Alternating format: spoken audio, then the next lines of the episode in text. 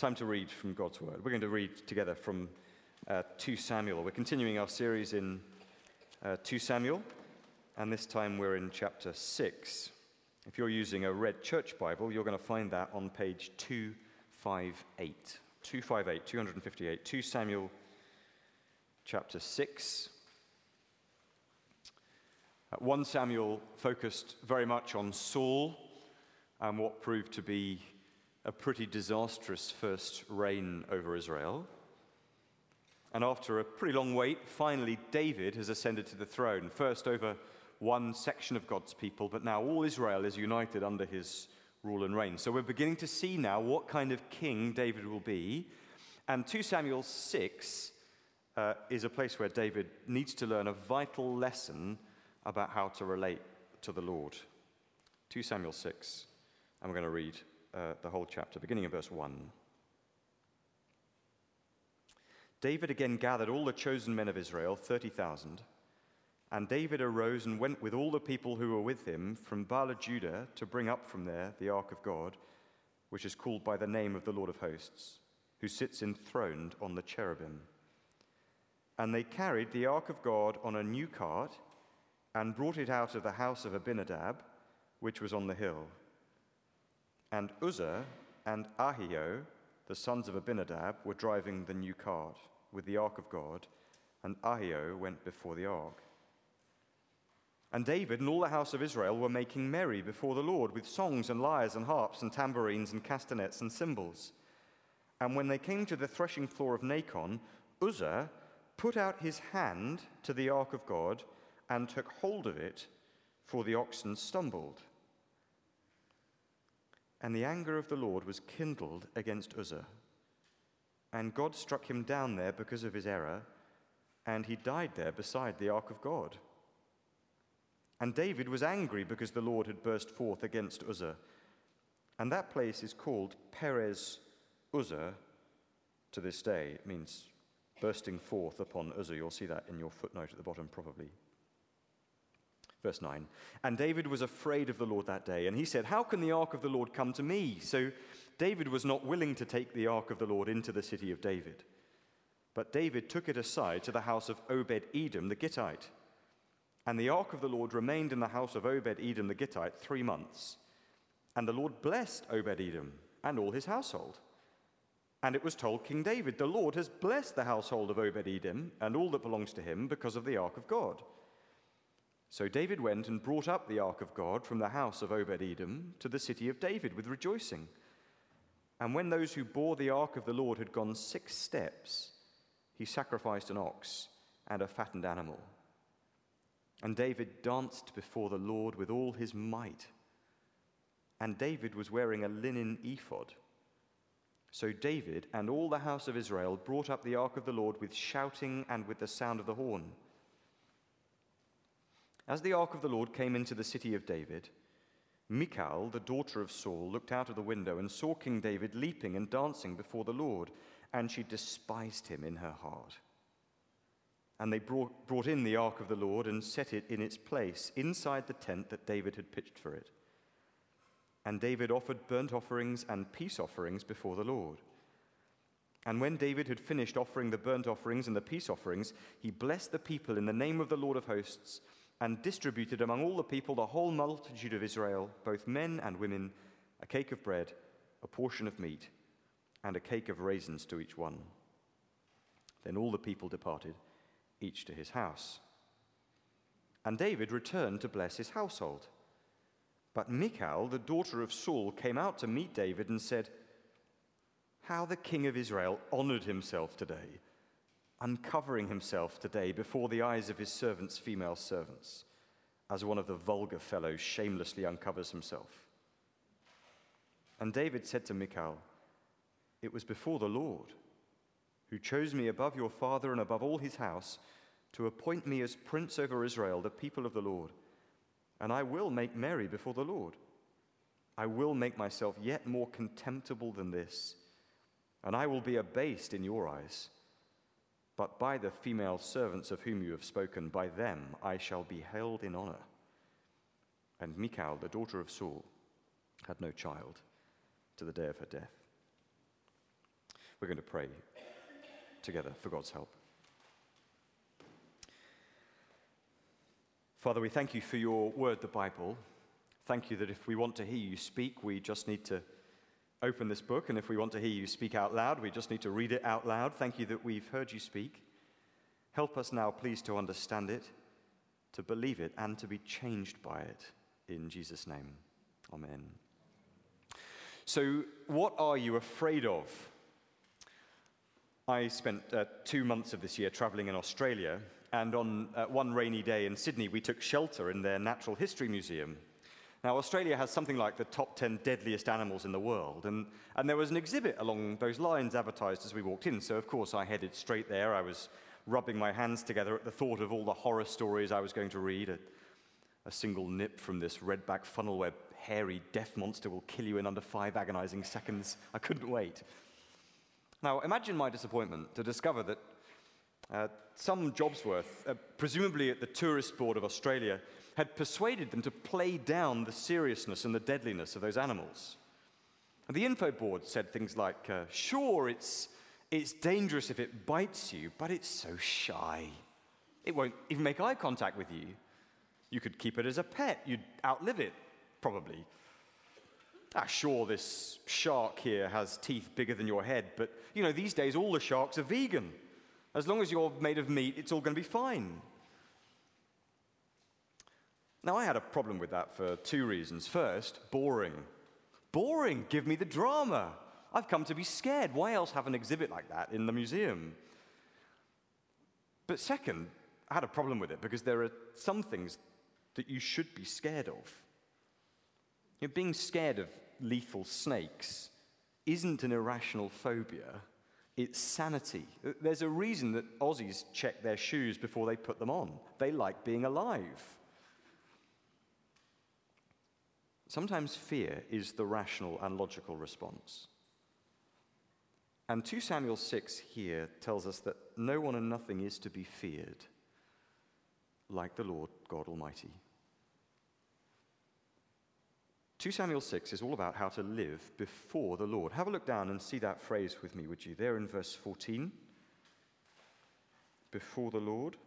Then again in verse 16. And then twice in verse 21, and I might have missed one or two. King David has just become king over all Israel. His reign is going to stand or fall on this question How will he live and rule before the Lord? How will his people live and rule, live before the Lord under his rule? And the same is true, isn't it, for us?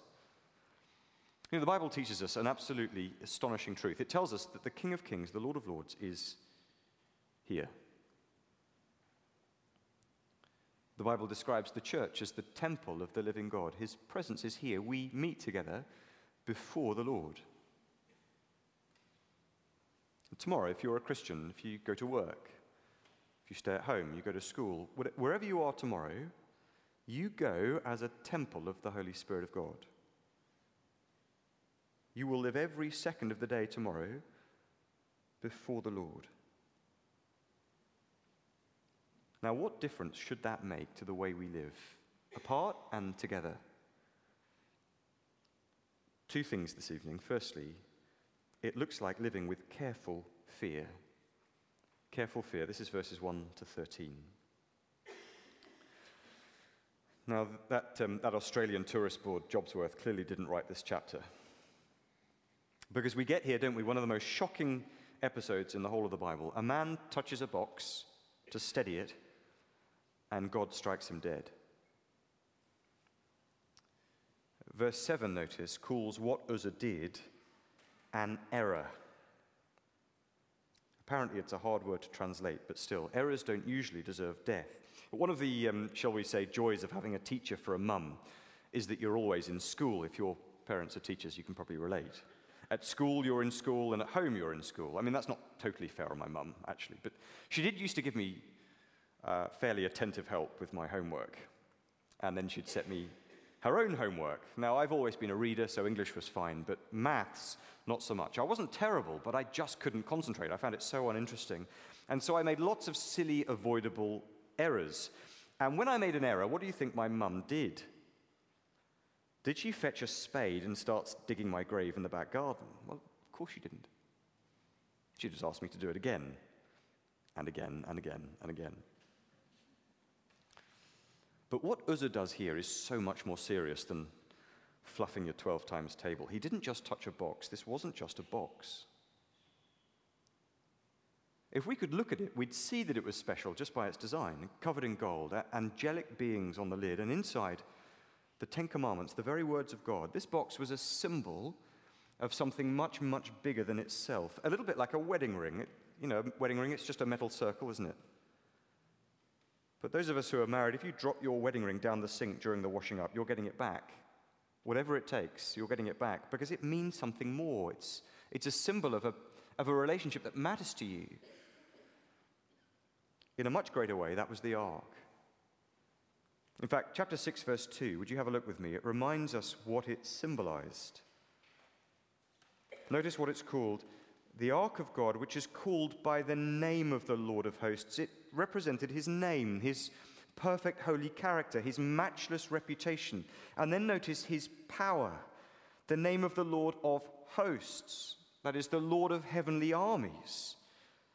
Now, the one at whose voice myriad celestial marines would snap to attention his name, his power, and notice his rule. The name, verse 2, of the Lord of hosts who sits enthroned on the cherubim.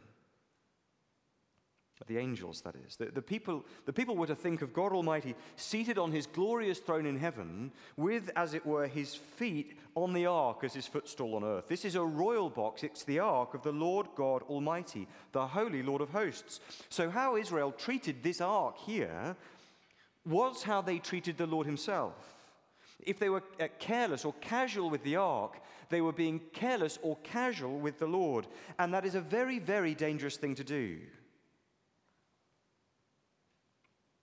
When I was growing up, my friends and I used to go to this epic church bonfire every year. I've probably mentioned it before in a sermon somewhere in the archive. Everyone in the church turned up for it, in my memory at least. It was uh, out on a farm in the countryside, big barbecue, kids with sparklers, adults with sparklers. But the highlight was this ginormous bonfire which drew out all of the engineers in the church who would go to great pains to arrange the pallets in just such a way so that the air would rush through the, the corridors and channels between the pallets to set the bonfire ablaze as fast as possible. It was huge. You must have been able to see that bonfire for miles around. It was magnificent. Now, a fire of that kind of height generates, of course, serious heat. And silly boys like me like to get as close to the fire as possible before our eyebrows were singed. So, parents of silly boys like me would have to sternly warn us don't go near that fire. And then there was a boundary rope and the rope sent the same message don't go anywhere near that bonfire, no closer. And if I'd been dumb enough to step over that rope and to start walking towards the fire, I don't think I would have got more than about three paces before someone either yelled at me or rugby tackled me to the ground to save my life. You don't mess about with fire. You don't mess about with the presence of the Lord.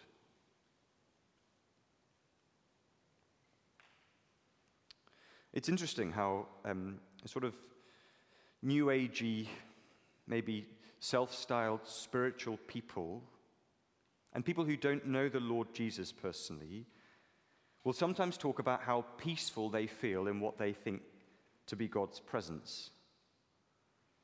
And it's interesting to compare that with the experience of people in the Bible who come as much as you can face to face with the living God because it isn't peace they feel. Did Moses feel peace when God from the burning bush commanded him to take off his shoes for walking on holy ground? Or what about the prophet Isaiah at his commission? We thought about that earlier when he caught, caught a glimpse of God on his throne, and the angels didn't even dare look at the Lord, and, and who sang, Holy, holy, holy Lord God Almighty. And the prophet cried out, What? Oh, I'm so peaceful. Woe is me, I am undone. I am a sinful man, and my eyes have seen the King, the Lord Almighty.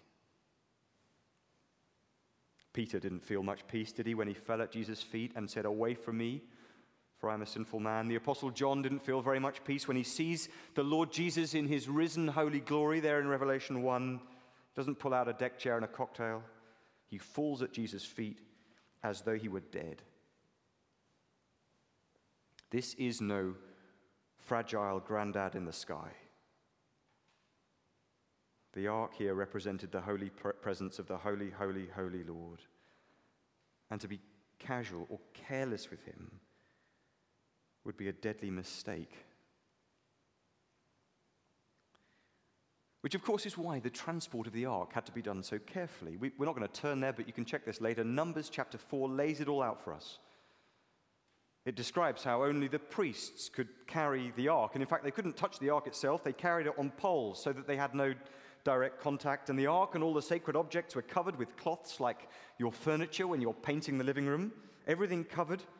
Uh, carrying the, the ark was like carrying radioactive materials. The poles, the, the cloth, the priest, they all shouted to you, Don't mess with this, don't touch. And Uzzah here must have known it.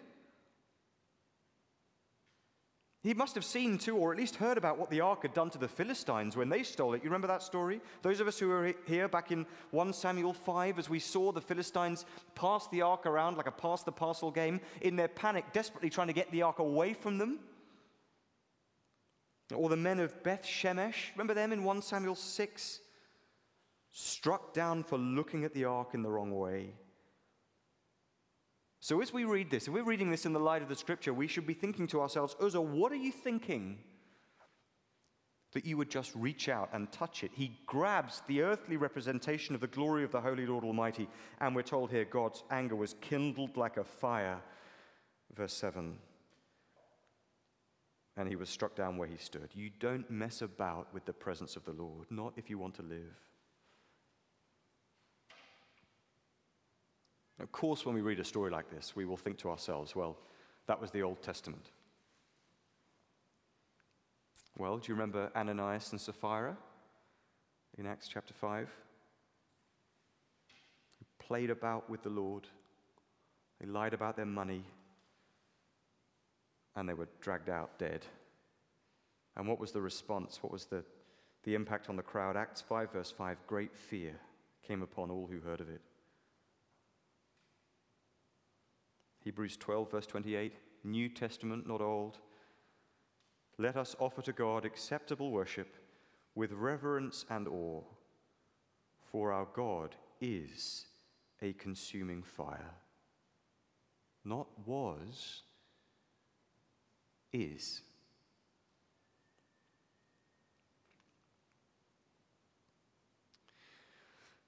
Well, this episode makes a real impression on David, doesn't it? It's not clear immediately why he's angry in verse 8, though we could speculate. But it's very clear why he's afraid in verse 9. See that, verse 9? David was afraid of the Lord that day. Now, if you were David, be honest, would you take the ark into your care? And how did he persuade Obed Edom to take it in verse 10? How did that conversation go?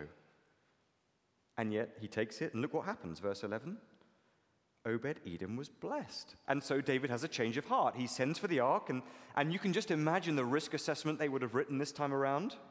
Pages and pages and pages of precautions, carefully poring over numbers and all the other regulations in the Old Covenant. The detailed briefing of the priests guys, do you know what you're doing? Do you know what you're not doing? The care with the cloths, the route marked out to the inch, no bumps in the road, every tiny detail of the journey carefully planned. And out goes the king rejoicing. We're going to come back to that because that might not be what you expect given what's happened. But then look at verse 13. Look at what David does in light of what he's seen. Verse 13 When those who bore the ark of the Lord had gone six steps, he sacrificed an ox and a fattened animal. Now, that is careful, isn't it? It might mean that they only did it once. I wonder, though, whether it doesn't mean they did it every six steps. Think about that. One, two, three, four, five, six. Stop. Sacrifice. One, two, three, four, five, six. Stop. Sacrifice. If that's what it's saying, this journey took ages. That procession crawled along. But David has learned, at least for now, You don't mess about with this God. He is a holy, holy, holy God. This is careful fear. Okay, so what does this mean for us? Well, look, first of all, for the person who's looking into Christianity and trying to make sense of it, this is helpful for you because it's introducing you to what God is like. He isn't a weak, frail granddad in the sky. He is the God of blazing holiness and glory. And once that starts to make sense to you, his, his majesty, his unparalleled beauty, his brilliance, his complete sinlessness and opposition to evil, then you'll begin to understand what the Bible means when it talks about sin, and then what it means when it talks about forgiveness, and what it means when it talks about the cross. In fact, it's the cross, isn't it, that teaches us what God is like and what it means to fear Him. If you want to see what God's holiness is like, look at the cross. If you want to see His complete goodness, His perfect opposition to evil in every form, go to the cross. If you want to stand in awe and reverence at the depths of His love and the height and the breadth of His grace to sinful and wicked people like us, go to the cross. As Jesus dies there on the cross, God is putting his glory on full display so that we would learn to fear him as God and trust in him as Savior. The right fear of God at the cross is where the Christian life begins for all of us. And right fear of God and careful fear in the way we live, of course, is how the Christian life continues. At 1 Peter chapter 1, for example, calls Christians to conduct ourselves with fear. It's not the, the, the, the, terror that makes us run away from God, but the fear which makes us run to Him, that trusts Him, that makes Him the center of our life, everything we think, do, and say. The chapter 3 of 1 Peter calls us to honor the emperor, but fear God. Those, those words are very carefully chosen. Honor the emperor, yes, but save your fear for the Lord God Almighty. And we've heard Hebrews 12 already. We're to worship God with reverence and awe. And we know, don't we, that that worship goes beyond singing. It means living every part of our lives in the fear of the Lord, a carefulness about the way we live, a carefulness about sin and holiness, a, a sacrifice every six steps kind of carefulness. Uh, carefulness about what we watch on TV or where we go online, the, the words we speak to each other, the thoughts that we let linger in our minds, the way we relate to each other and, of course, to the Lord, the, the careful and comprehensive war on sin, which risks being called legalism. We are very quick, aren't we, to call carefulness in obedience legalism. We're terrified of becoming Pharisaical.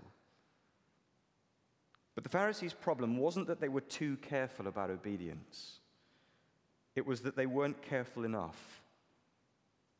They weren't careful enough to realize that they couldn't do it and that they needed forgiveness in Christ's cross. You remember what Jesus said about the Pharisees? He said, You strain out the gnat, but you swallow the camel.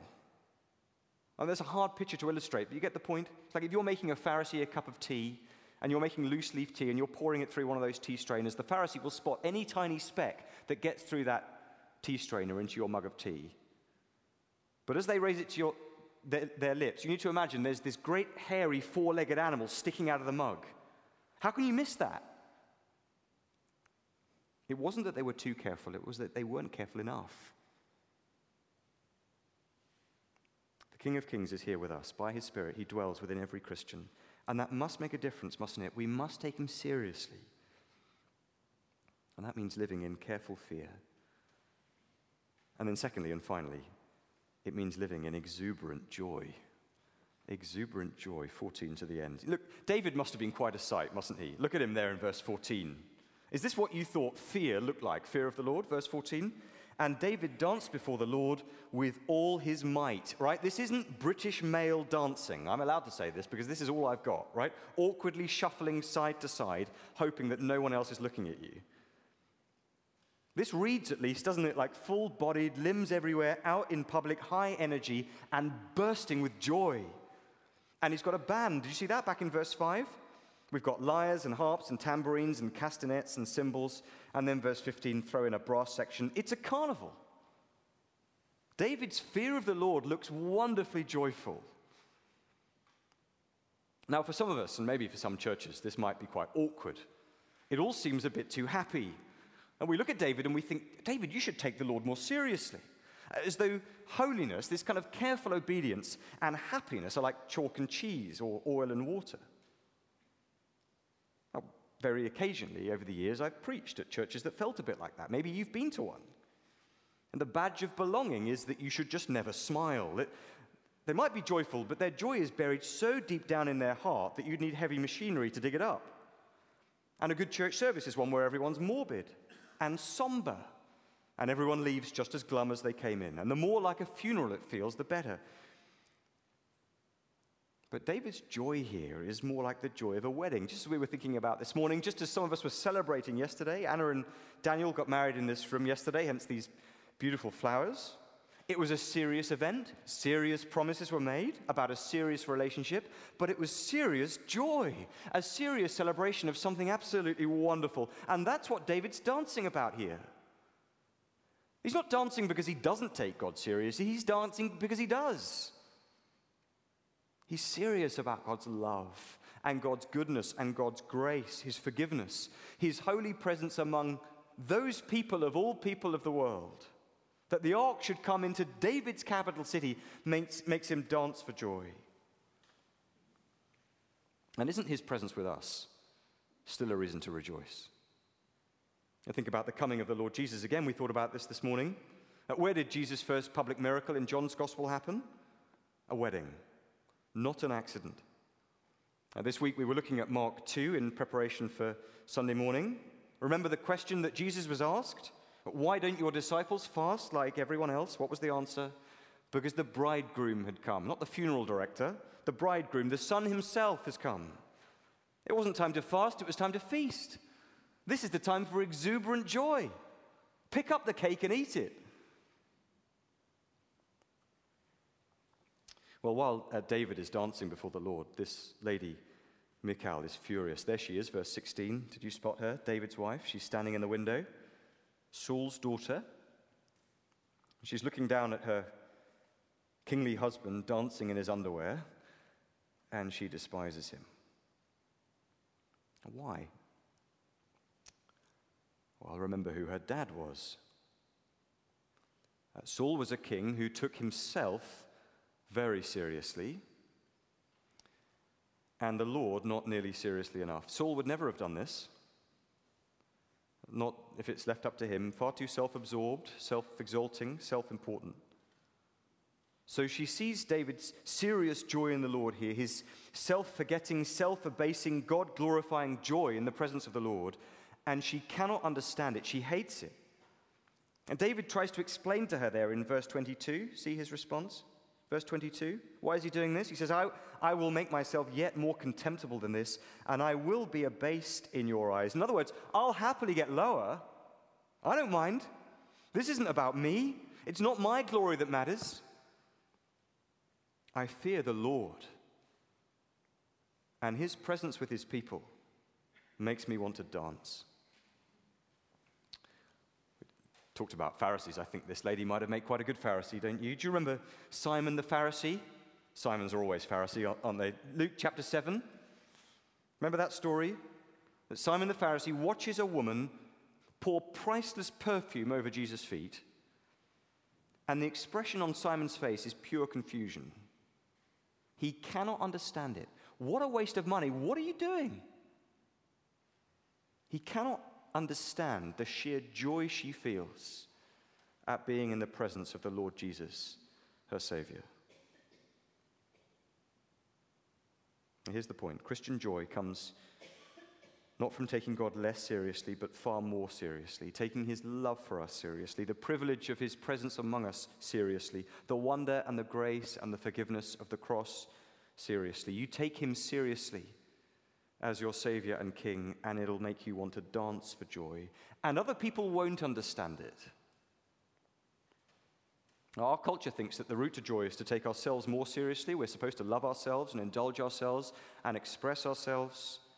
And David's example says, no, forget yourself. Take God seriously and rejoice.